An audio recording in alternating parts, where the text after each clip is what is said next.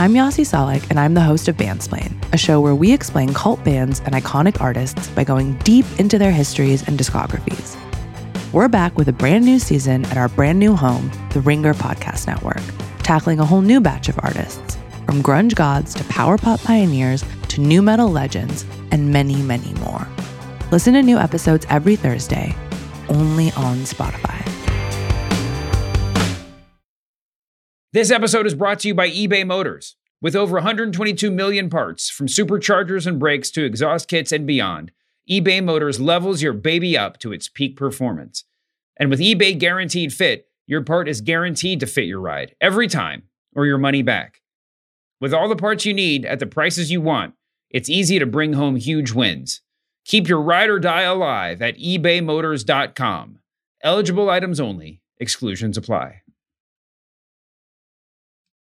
When you need mealtime inspiration, it's worth shopping Kroger, where you'll find over 30,000 mouth-watering choices that excite your inner foodie. And no matter what tasty choice you make, you'll enjoy our everyday low prices, plus extra ways to save, like digital coupons worth over $600 each week. You can also save up to $1 off per gallon at the pump with fuel points. More savings and more inspiring flavors make shopping Kroger worth it every time. Kroger, fresh for everyone. Fuel restrictions apply.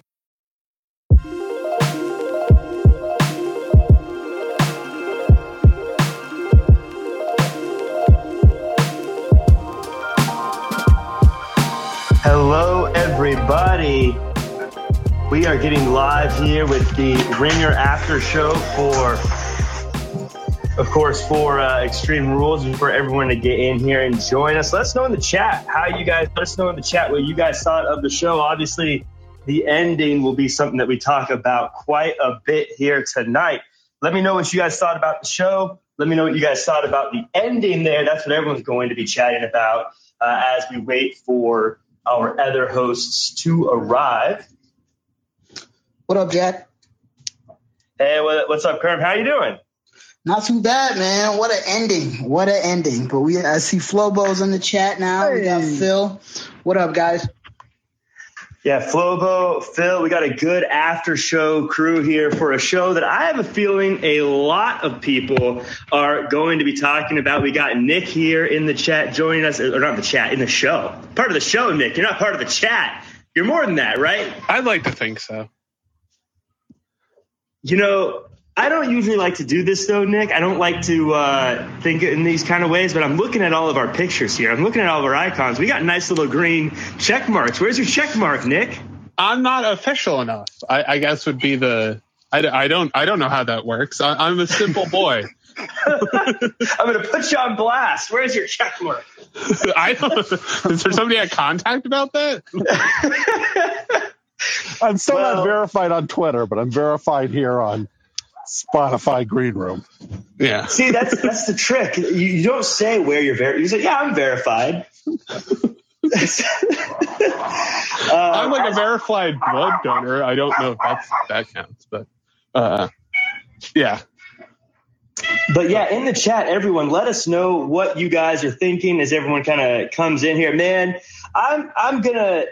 I got. I, I just guess the, the big news here obviously is the end of the show. And, Why? What happened? Um, so, well, at the end, I mean, Riddle won, and then I turned off the show and came here, right? That's, yeah, that was yeah. how it ended, right? That's what I, that's what I did. so, um, you know, let's let's get right into it. I'm going to be honest with you guys. This this this White Rabbit setup and the, this build up uh, I was interested in, and then I was getting a little bit of fatigue because we didn't know where it was going or what was happening. Uh, but I'm going to confess a little something to you guys. I was getting worn out, but then the show ended, the lights went out, and I started losing my absolute mind after everything that I saw. Uh, Flobo, I want to start with you. Uh, walk us through the end of this show we had that fight pit match and it kind of ended. And I can I say a little bit on a whimper. Uh, and I know the white rap was going to happen. I was thinking to myself, maybe I missed it. Maybe it was a clue for something else. We got a little bit of the the the overture of Bray Wyatt from the Eater of Worlds to the Firefly Funhouse, and it comes full circle. And uh, you know, whether or not you thought the actual shots were cheesy or Michael Cole being like, "Are we still on?" was dumb, but Bray is back, and it's a whole new Bray. It seems new man, new everything. Whole new. It seemed like he was just doing the same stuff he's been doing for years and years and years. oh wow! Shots that Phil would come and be a Debbie Downer. That's Yeah, weird. It's so off brand. I love everything, guys. I don't know what you're talking about. Uh, That's my gimmick. I love everything. okay. I mean, I don't know. I just I didn't. I, I guess Oh, I- I absence agree with makes that. the heart grow fonder with Bray Wyatt and his goofy bullshit. But uh, you know, I, I was pretty tired of it by the time he left, and it didn't seem like this was. I mean, this is the the Triple H shtick, right? He brings back, you know, guys that they fired, and they get the pop. And I, at some point, of, at some point, they'll bring back everybody they fired, and it will do this every time. But I, I don't know if this was. I mean, it would have been more interesting if this whole thing had been something that wasn't just sort of a retread, Yeah, if there had been an evolution So- with the characters, essentially what you're saying. or somebody else. Well, I think somebody else they had kind of done so many things. Like I don't know if anybody follows Ryan Satin on Twitter, but he's like a weird like the Charlie Day in front of the the cork board with this, and he actually basically it became very clear it was going to be Bray Wyatt about three weeks ago. So like I think they kind of locked themselves in, but outside of that, I think they could have done an evolution of the character. I kind of fundamentally agree with Wait, Phil. hold on, Phil. Let me ask you a question. And I, and I, I, I trust me, I'm not a WWE homer. They don't know I'm But if you know, You are absolutely a WWE homer, Yeah, I which is fine, but you are. So am I. I, I I feel like I made the big time getting on this show. Look, look, you know this is Bray Wyatt because as soon as they gave us a hint, which should have been fun, the internet pretty much told us what it was from top to bottom. That said, did that debut still work for you? It was kind of cool. It was something different. Bray can't come out being a luchador, right? But this one was different enough to say, hey, look, it may be a whole new chapter for Mr. Wyatt. You know, I, I'm going to be honest with you. Like I said, I, I was kind of in that. I'm over it with with Bray Wyatt. I was in that same boat. But let me tell you, I'm embracing being a prisoner of the moment. I'm just embracing it. I, I you know what? Maybe Monday rolls around, Friday rolls around, whatever, and I'm like, this is what we already had before. But right now, I was like, what's going on? Oh, there's a buzzard in the audience. There's a head I'm on on my honeymoon, What's- baby. I don't care. like just I'm just embracing like in this moment I loved it. I was like I was spellbound. I was like dead silent, my mouth agape watching this. And Monday again, I might be over it, but for right now, I am into it. Um do we think now because we saw both Bray Wyatt uh, and Fiend things? Are we getting a combination? We talk about whether or not there's an evolution. Do you think we're going to get a combination of the two, or does this really just lean into eventually becoming the Fiend or eventually becoming uh, Eater of Worlds or whatever? Uh, Phil, what do you think happens next with uh, our boy Bray? I don't know, man. Ask one of the people excited about this. I, I don't want to be. I don't want to be the, the wet blanket on a on a sun on a lovely Saturday night. Uh, so I mean, I mean, I don't know. is brand. my my guess is he comes out and does a bunch of spooky stuff and sets some stuff on fire and throws goop on somebody. I don't know, probably something like that. I you know I don't know how many different, honestly, how many different notes Bray Wyatt has to play. Uh, so my guess is it's a bunch of, you know, like lights go out and there are cockroaches in the ring or something like that. So I. I will say the one thing that I kind of got from the new mask. So is that I think that is part of the evolution of the character is that he do, does have a new mask. Looks kind of Guy Fawkes a little bit. So I can see him doing some sort of like vendetta thing. Uh, but I outside of that, I, I don't know if they can do the stuff that actually, for me at least, made Bray, Bray Wyatt interesting during the Thunderdome era with the like weird, not just cinematic matches, but the way he existed outside of like space and time.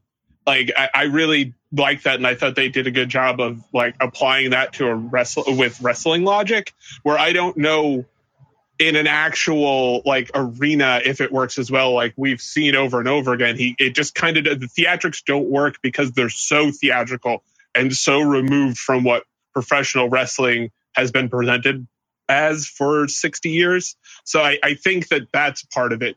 Maybe Triple H will be innovative enough in terms of presentation, which is more important than content in terms of this.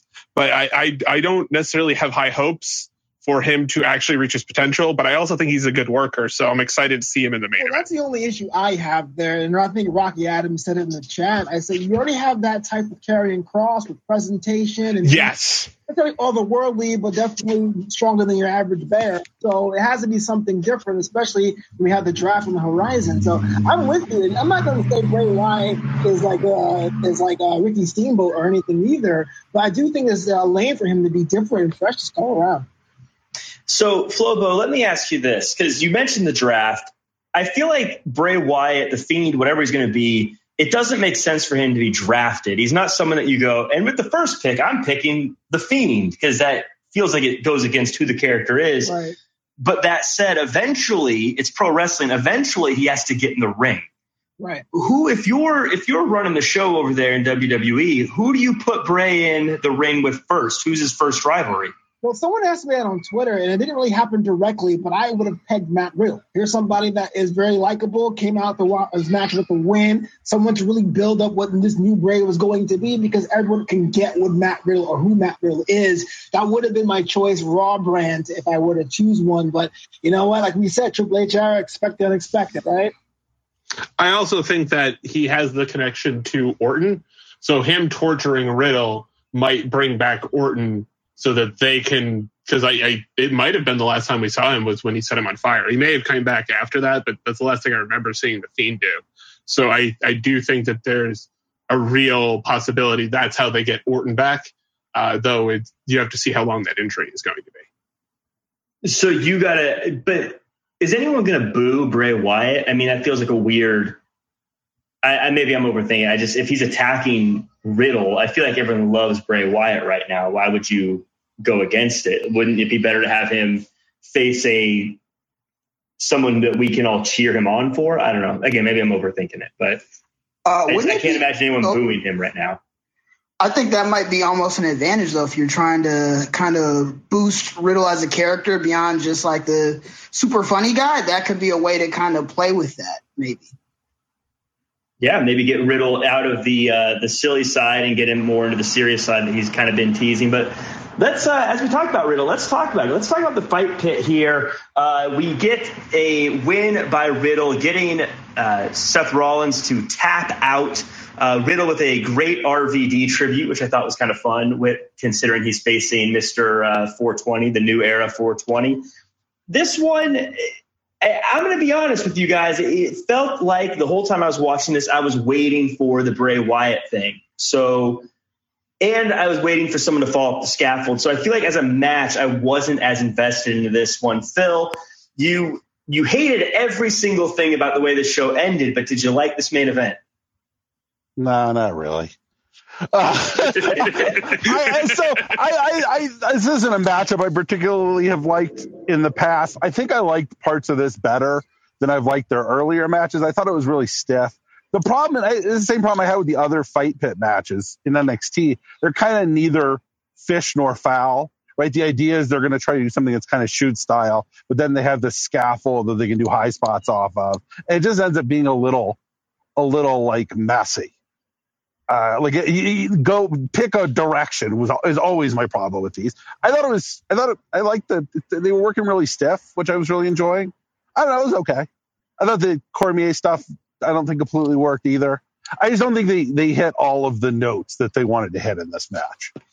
Um, Nick- I think it's probably the right idea to have Riddle go over, but Nick, did you like Cormier being in this, or do you feel like he was kind of a non-factor? I felt like watching it.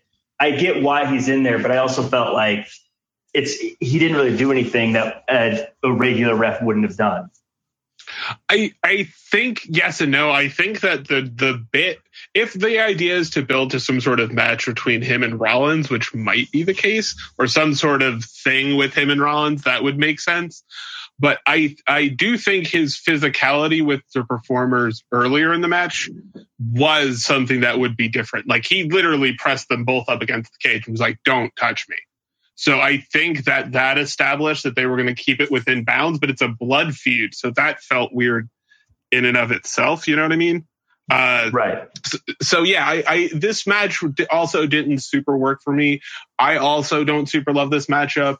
Uh, I'm not a huge Riddle guy. I don't like hate him, but I, I love Rollins. But Riddle's never really totally done it for me.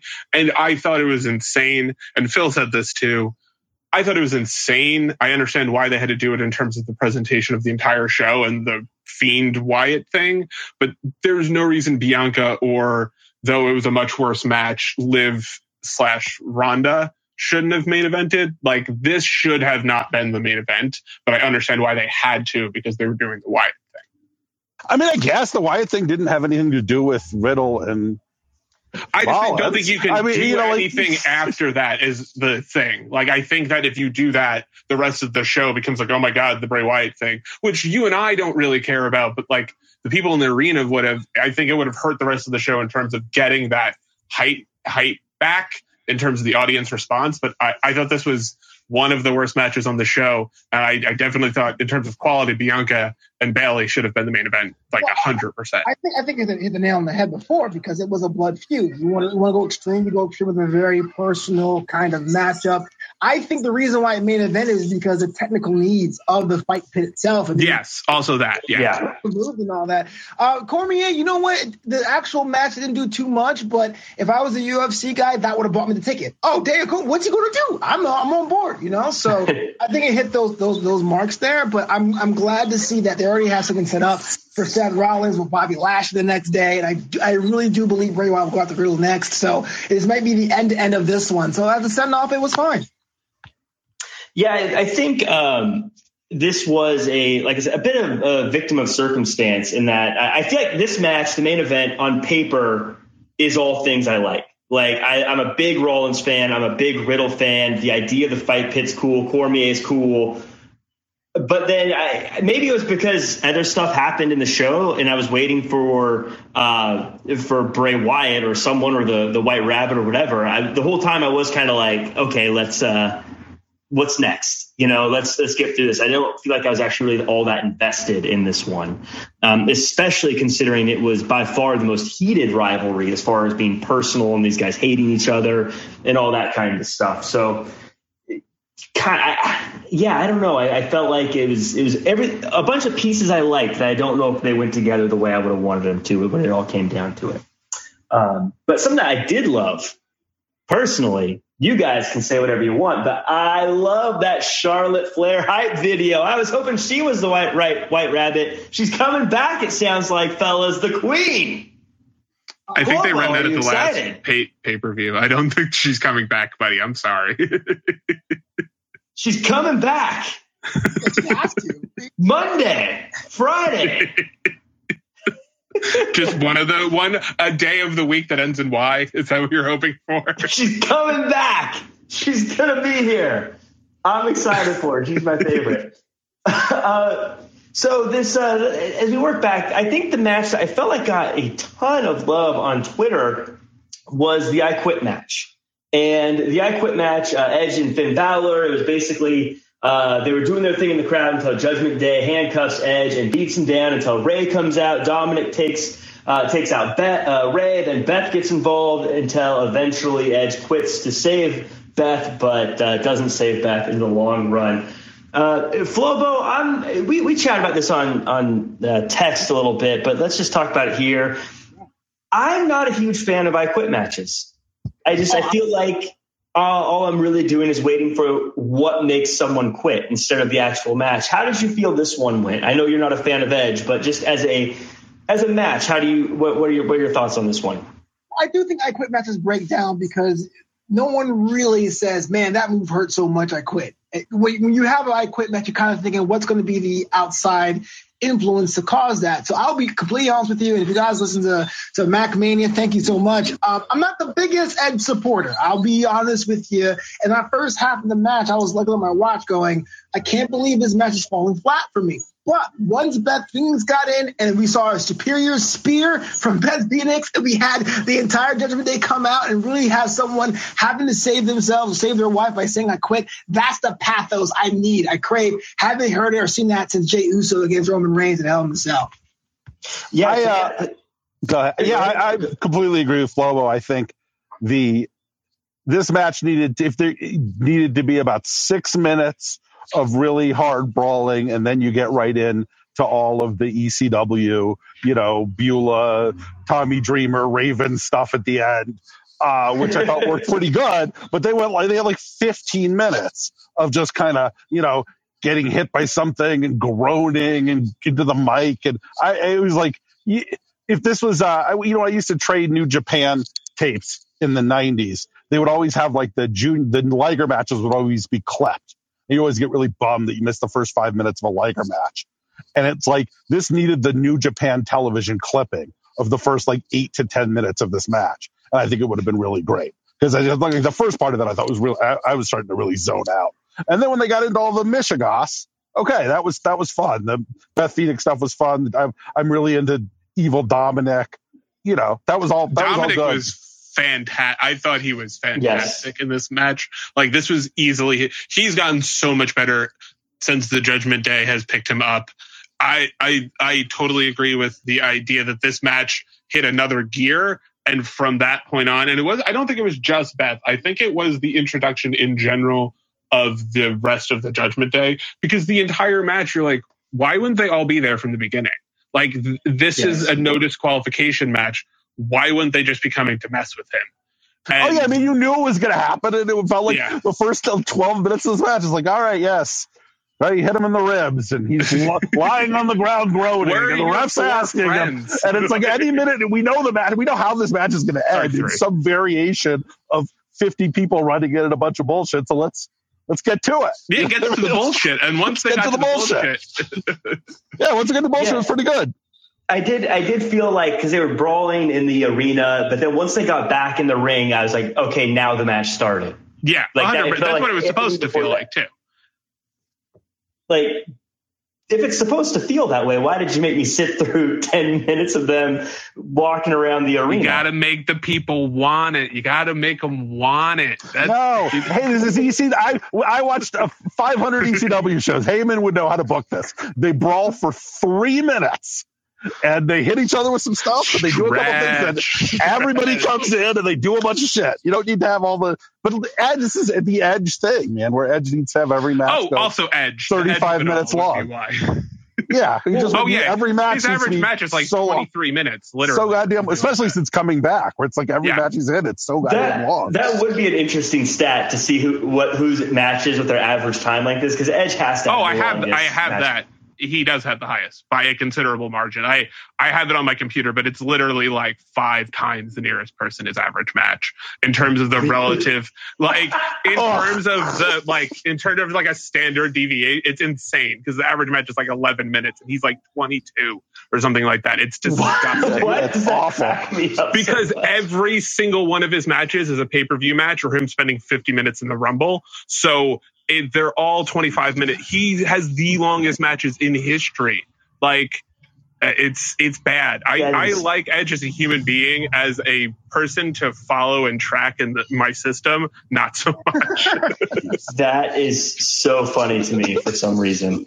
Uh, yeah. Flobo, you you've said before you're not a fan of Edge. Do you want like if does this is this rivalry over? Is the rivalry between Edge and Judgment Day over? It feels like we're going to add Beth to the mix, but can we survive another month of these guys doing this? Um, it can't be over, right? I mean, if it if someone's if someone hits my wife in the head and I move on to like you know someone else next week, I would say what's going on. So we're going to get a different step in this, but frankly, the question should be asking is, do I want to? You know what I mean? Like Edge. No, no, I don't. Edge made his faction. They have a new leader. He should probably go in separate ways. If I was in a gang and he found somebody new, I'll leave, right? But we're getting these guys back and forth. I'm so glad. I hate to say it. I'm glad Beth Phoenix got involved. I'm not glad she got hit.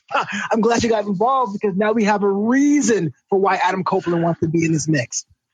I will say yeah. that crowd went nuts when uh, when Rhea hit Beth. Oh, like that, that, was. I feel like that was one of those that was no like turning a, back moments for Rhea. They're going to hate her forever. that was like a Rock Hogan moment for re- obviously not at that level. Well, Beth is pretty high on the all time list in terms of women. That was like a oh this is money and it uh, Rhea herself is money just like by being in the ring with Beth she looks like money. It was that was one of the best moments of the entire night. That was Kylo Ren stabbing Han Solo uh, moment I think. Uh, spoiler alert if you haven't seen that movie that's like 10 years old now. Uh, but um, big big Star moment Trek? for her Star, yeah, Star Trek, right after Spock uh, uh, abandons them. uh, so uh, we, as we go backwards through this show, we're just going back in time here. We get to the the ladder match, which I think was probably my opinion match of the night. Bianca Belair defends against Bayley, and after fighting off damage control with a huge double KOD and a KOD for, on Bayley while she's holding the ladder, we get Bianca Belair standing tall. Phil, I'm going to go to you. This felt like just such a feel good match. You gotta love this one, right? Yeah, no, this is really good. I am probably a little tired of ladder matches, but I thought that it, you, they did had a bunch of fun ideas in it, and the the finish was good. Yeah, this was good. I like this a lot. I, I am my match of the night was the opener, but uh, I, this was definitely the second best match of the night, and I really enjoyed. Uh, you know, they got we got the strength spot from Bianca where she pressed the thing, and we got the double uh, the double KOD, and you know, an- another match that I thought maybe I don't know, it felt like it felt like maybe we went a little long before damage control ran in with the s- similar issue. Might be my one quibble, but yeah, it was good. It was it was it was fun. I, I'm I'm a little worried about Bayley's mouth after that KOD on the ladder. That looked really nasty. she was definitely she was definitely either bleeding out of her mouth or uh, hopefully just mustard. well, maybe she got the Jim Carrey tooth. That that would be you know that things things could be worse. I, Uh, so- I verbally, I, I like made a noise when she took that. Oh, I mean, KOD. that's a- I, I, I was like, ah. uh, Nick, Yeah, the, you- you the shot that uh, the shot that Bianca took on the ladder when she got her braid pulled and she kind of went temple to the ladder, that was a forgotten, really nasty spot that Mm-hmm. Yeah. match too. Where it got overshadowed a minute later, but she really clunked her head really bad on that thing and kind of fell weird. Um, so yeah, I mean, I, I like I I think I said this last time we did Money in the Bank. I could go eight months or a year without ever seeing a ladder in a wrestling match again. But you know, I thought if you're gonna, this was th- these two are both really great, and this was a really good match.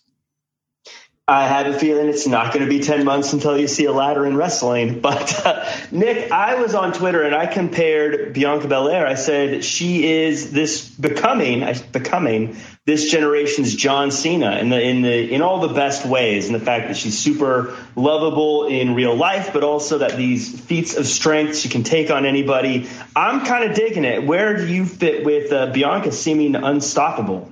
Well, I, I, I'm sure you didn't mean for this, but I believe Kerm said this on the Masked Man show the other day, and I immediately was like, I am so angry right now. I didn't think of this myself.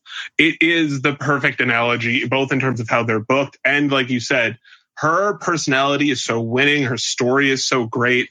She she is my new favorite. Re- like this match, it sounds Yeah. weird. I don't think this was her best match, but this was really the match where it's like she can do anything in the wrestling ring. This feud is the one of the the real like she can do anything on the mic in, that they need her to. She's just Kaz says it all the time. She's capital all capital letters generational. She uh, this man, I love this match. I love Bianca. I was so happy. I actually like got up. I clapped when she won. She's just my favorite now, and I, I love this match. This match was awesome. This may be a little hyperbolic, but she's the closest they've had to The Rock since The Rock left. Yes, I totally Yeah. agree.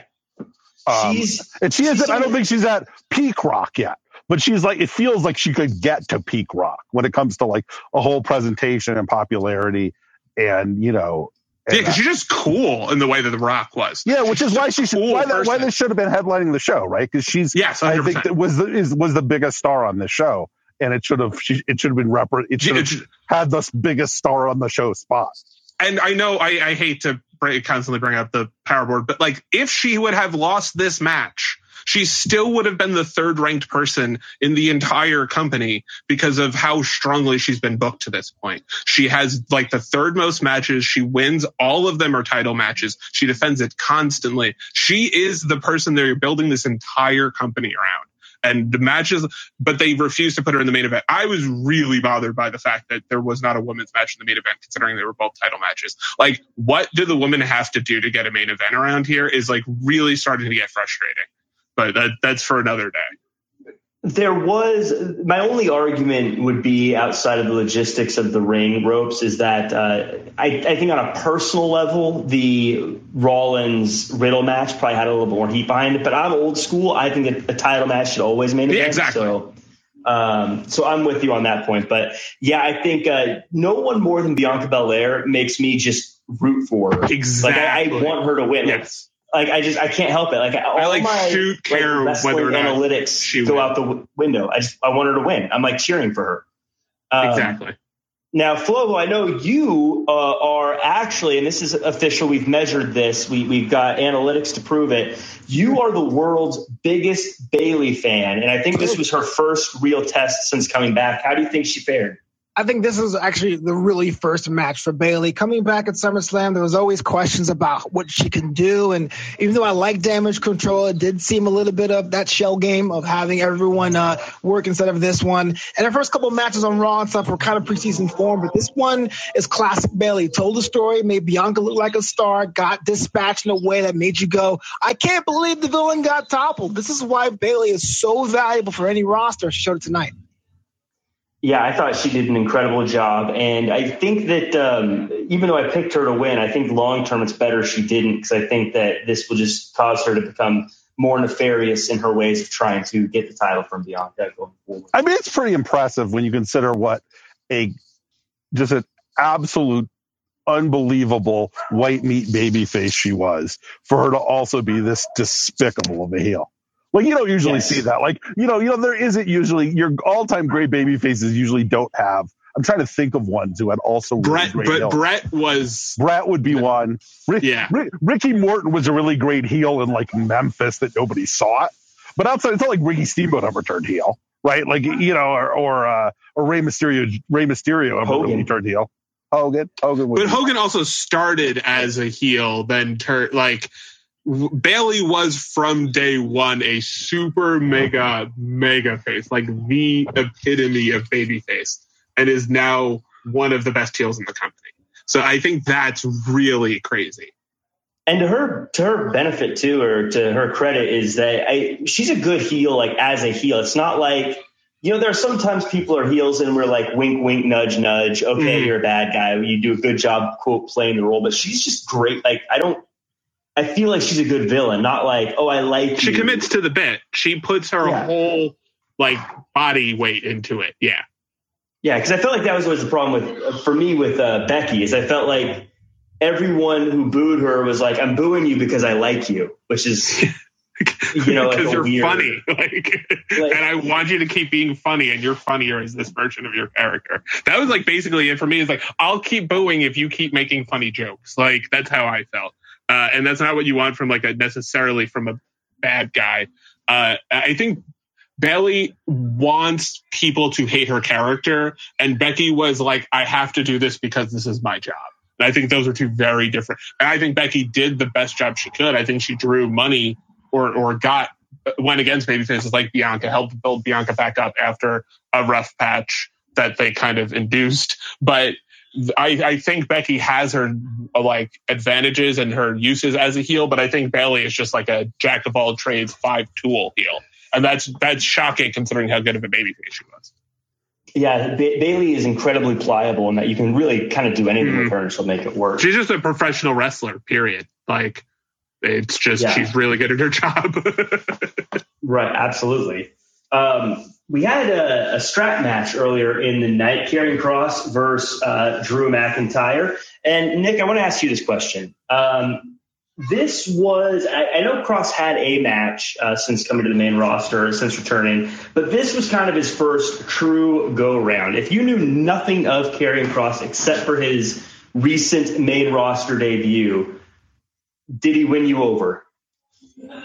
Oh, Well, I. Uh, if you knew nothing else, way, way to put me on the term. spot because I don't want to be mean. He's new around here. No, I. Uh, uh, no, Karrion Kross is weird for me because he is not my style of wrestler, but I definitely get his appeal, especially from a presentation perspective.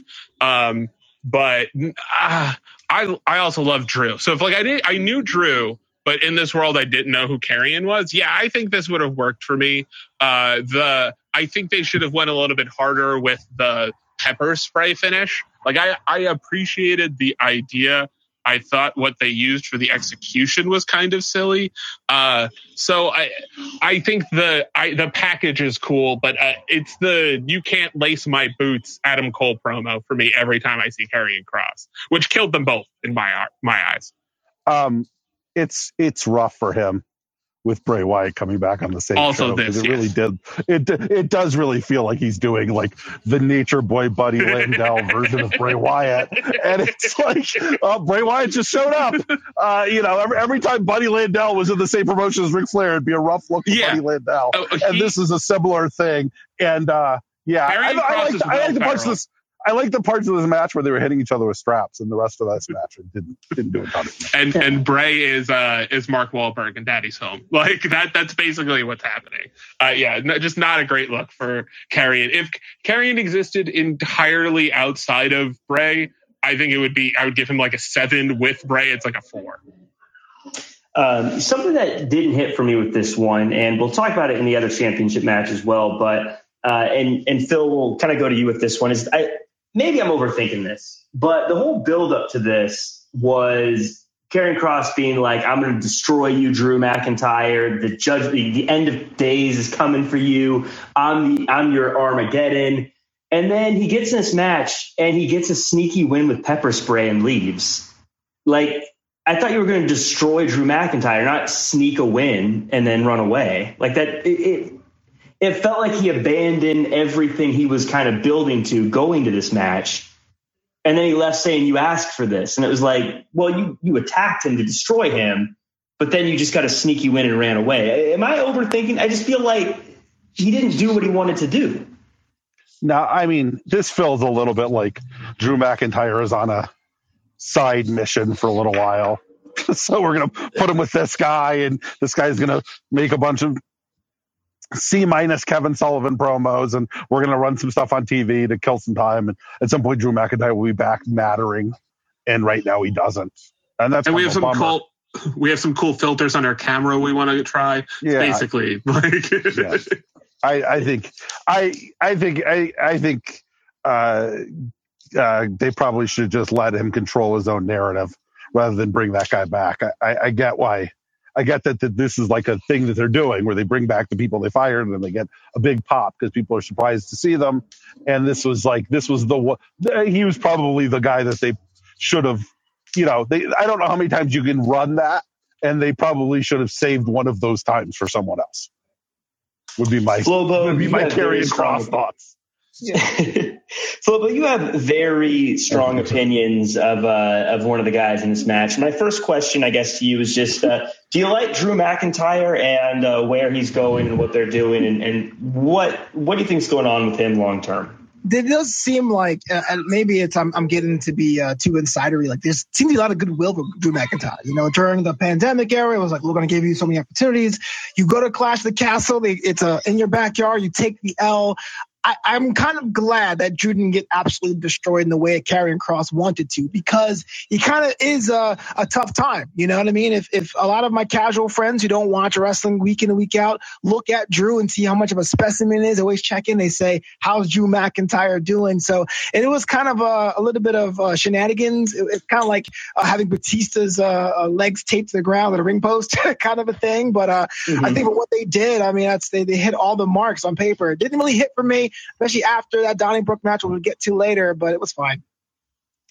Yeah, I just, I don't know. Like I said, I, I, I figured that Scarlett would get involved, but it feels like pepper spray, like, doesn't. Especially when you tried fire. Why not try fire again? Like, at least make it something that it would have been a lot better if it was something where you were like, oh my God, I can't believe they did that. And not, did they, did he spray did she spray him with arrogance? Like that's what it felt like. It felt like they were telling us that this thing that he got sprayed with was bad.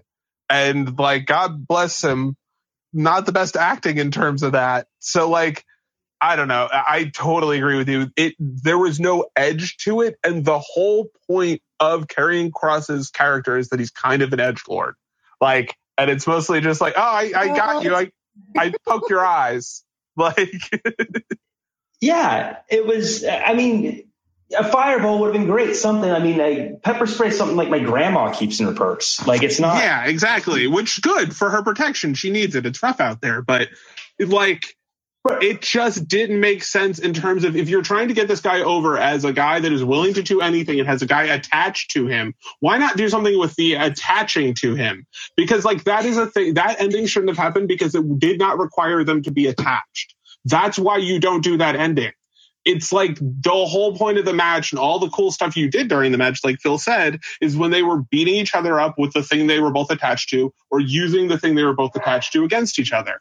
And then the ending is him getting sprayed with water in the face. It doesn't add up. It feels like they cut a scene from the match and we did, then didn't explain it in a voiceover, is basically what it feels like. Yeah, I agree. Um, and, well, it's, t- it's tough to have a show with all, you know, sort of no rules matches and have finishes that, you know, if you want to run a not clean finish, running a not clean finish in a show where every where there are no rules in any of the matches is kind of hard, right? Because it's like, okay, it's not like it's, it's not even against the rules to spray him with. Uh, with spray him with a silly string or whatever she was using, sprayed him in the eyes with, right? So that's also what I thought it was when it first happened. I thought it was silly string. I was like, oh, that's that's different. silly string. Could you imagine? Like, that's what I thought. That's how bad it was. I was like, oh, silly string. That's fun. like, So uh, I want to talk about the ending to another match. It was the SmackDown Women's Championship match. It was an Extreme Rules match. Oh, Morgan sorry. versus that was Ronda. garbage.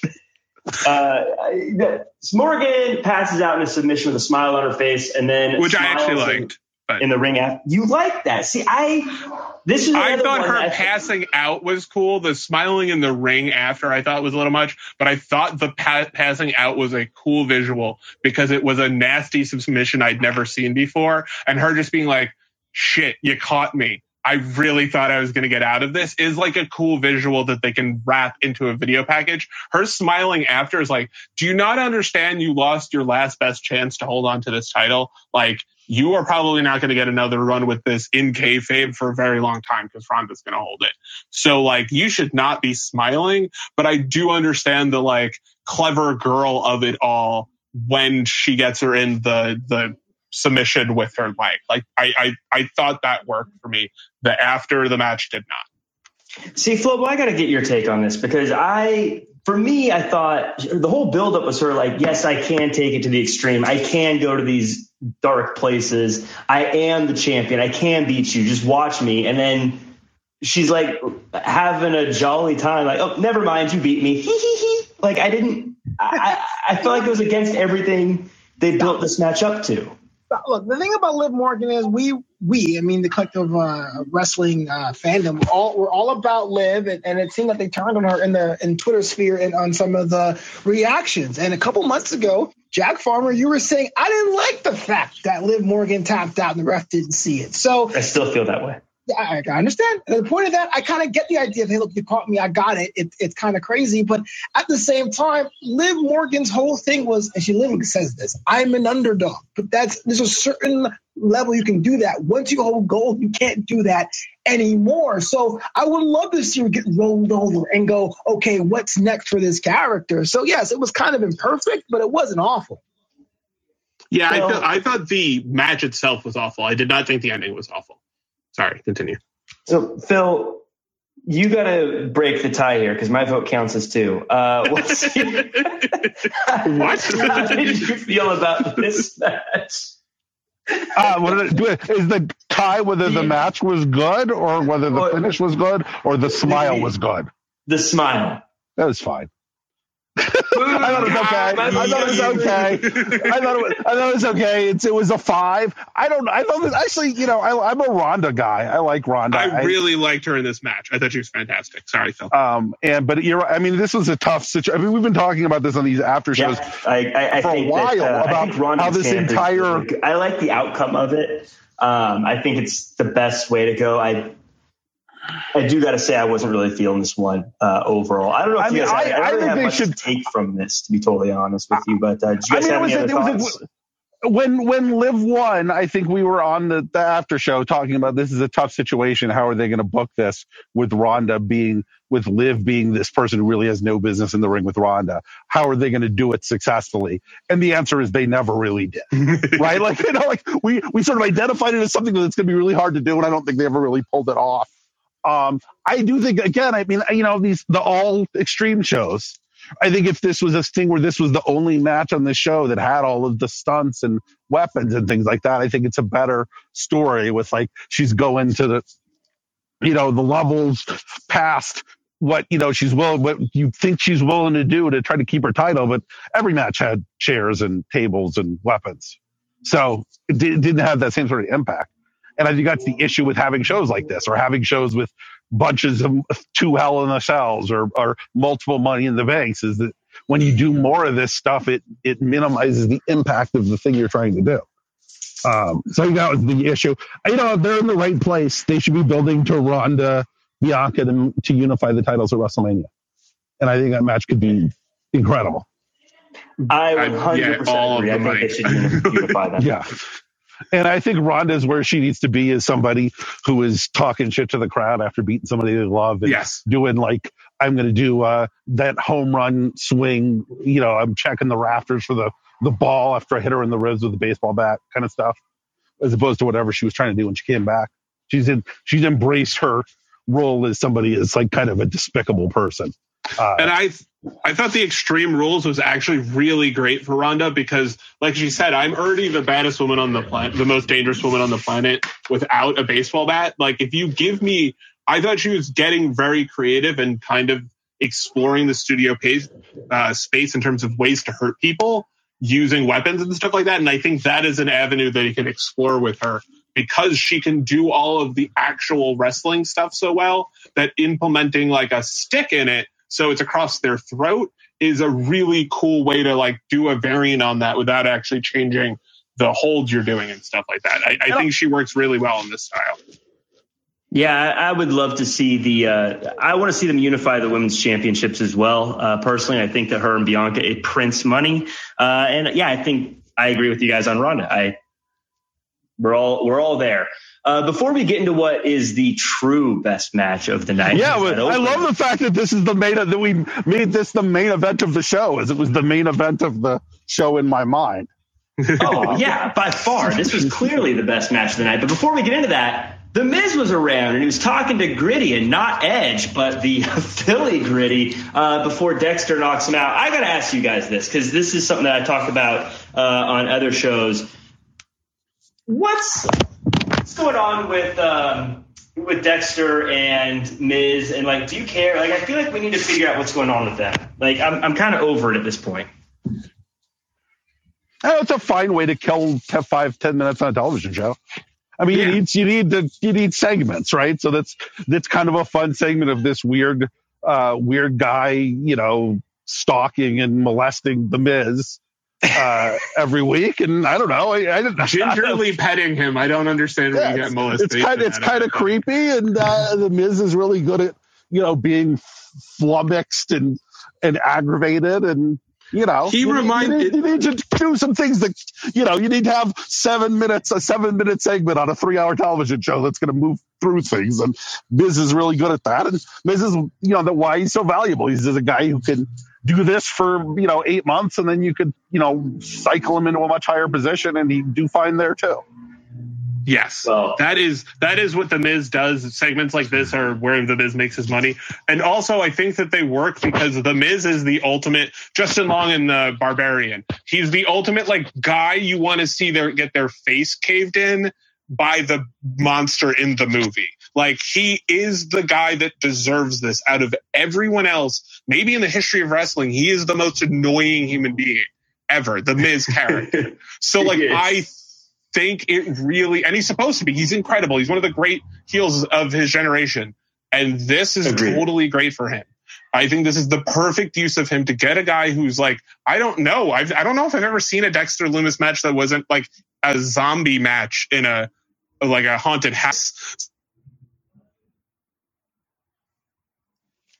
And I think that they're doing a bunch of cool experimental stuff in terms of how they're shooting it and stuff like that, which again, like I, I talked about earlier, I think this new regime, that, that's where they're going to make their money. And this feud or whatever it is is a cool way to like experiment with stuff without making it an actual part of the show per se.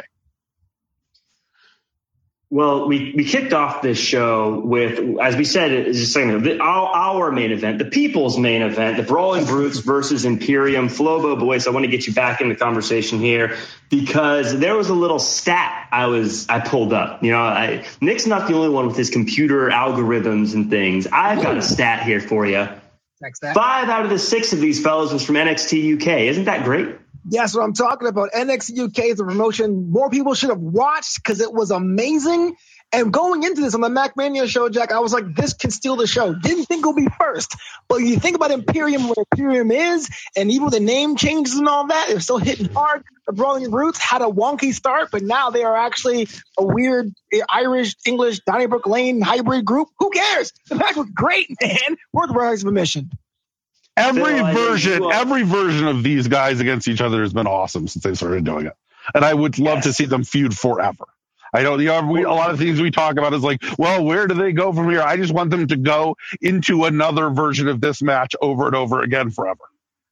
Well, I love that you said that because that was my next thing to you is do you want to see this rivalry continue? And I think yes! park our car yes! in the same garage yes! just forever. Yeah. I mean, that's the thing is everybody's talking about, well, where where is this going to lead? Don't lead anywhere. Lead to these guys beating each other up on TV every week, and then on pay per views they beat each other up for a longer period of time without commercial breaks. It, it, reminds me, and Phil, I feel like you're. I feel like this is something that you'll get. Is uh, it reminds me of the old ECW pay per views? How you were always going to get a variation of like uh, Tajiri, um, Super Crazy, and um, uh, what was his name from the FBI that was in ECW back in the day? Little day? Guido. Yes, Little Guido. Yeah, you were always going to get one of those, like a combination of those three at every pay per view. I, I want to see that with Brawling Brutes and Imperium. It's assumed every pay per view you're going to get a combination of these guys. Yeah, I mean, I was talking to, to David on the Masked Man show uh, about like how I, I thought that that should be war games. like it's it's yeah. not gonna be war games, obviously. But like if you just said, okay, we're gonna this is your war games, we're gonna add a guy to each team. I don't know who.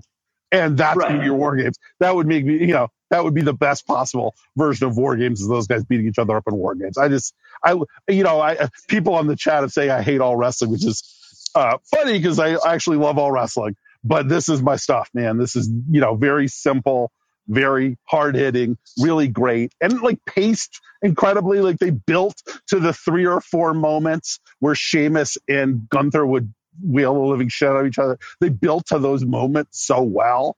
Where like you know like they they come up out of the scrum nose to nose and the, the crowd goes nuts and they just fucking smash each other. It's the best.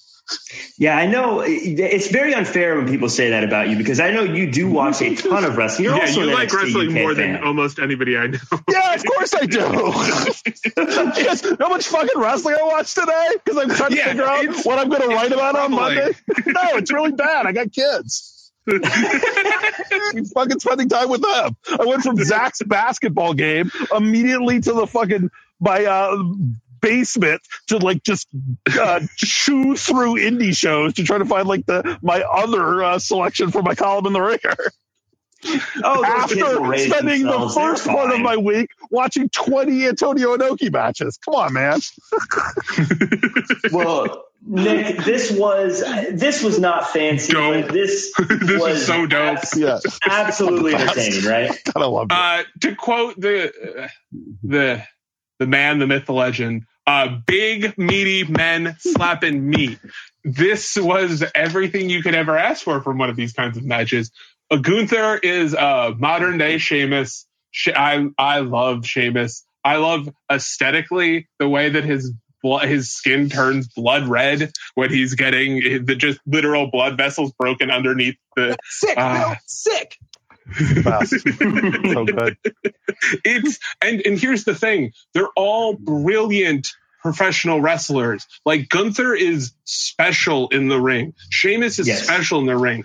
All f- uh, Ridge Holland bless his heart maybe not but the other three are top notch performers and Ridge Holland is he's green. I don't want to be i'm not going to put him out with Sheamus and gunther. That's where he would be. You wouldn't be with the smaller guys but he's not there but pete dunne's a world class professional wrestler and so are uh, Vinny Vinny Vinci and uh, the other guy, uh, Ludwig. Like I, I really do love both of these, and Gunther I think has uh, a potential to be like a, a historically well presented uh, European. I think is the nicest way to put it. Like he's the Mhm. next guy in the wave of the Drew McIntyre after the Drew McIntyres and the Sheamus, where being from Ireland, being from Europe, that kind of thing isn't like a, oh my god it's like oh cool he's the first european born champion it's not like oh he only gets to win at wembley like th- that is a cool thing to see them have him be passed the torch by Sheamus, but also have Sheamus get over in a way he hasn't in years.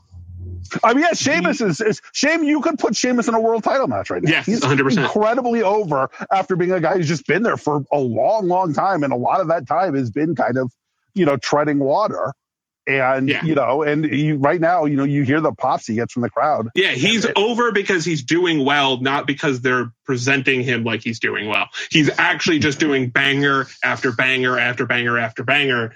And it's starting to make a difference. And people are going, Have you seen the most recent Sheamus match? That SmackDown match was amazing. And then Mhm. they did an even better one the next night. And six man tag, tag matches, trios matches are my favorite kind of wrestling matches. So this was, this already was going to be like good for me, but this was, oh man, it was delicious. Yeah, it was really good. I, I, I want to say I, I like Ridge Holland in these. Like you kind of like want Oh, to he's have a, yeah. you kind of want to have like a like he's kind of like early Rick Steiner in the sense where you watch early Rick Steiner, that before he kind of pre Steiner Brothers Rick Steiner, where he didn't really know what he was doing, but he was incredibly strong, so he would just like chuck people all around the ring. like and- varsity club era. yeah, varsity club era Rick Steiner, which is that's it's cool that you know Broad Breaker also a varsity. There's multiple guys as varsity club era Rick Steiner. The, the Bray Creed- Wyatt. Creed- That does it for the Ringers coverage of WWE Presents Extreme Rules. Thank you so much to everyone who joined us in the live chat. And thank you so much to everyone who's listening to this the next day here on Spotify. We got cut a little short due to some technical difficulties. Thanks a lot, Kerm. However, Thanks so much for listening to the replay. Thanks so much for joining us live. Make sure to check out all of the Spotify podcasts, whether it be Mac Mania, Cheap Heat, or The Masked Man Show. Also, make sure to check out all the amazing columns that Phil and Nick are working on. Thank you to Phil. Thank you to Nick. Thank you to Flobo. And of course, thank you to Kerm for putting this all together. We appreciate you. We'll see you guys next time. That does it for us from The Ringer Extreme Rules premium live event after show. Thank you. See you next time.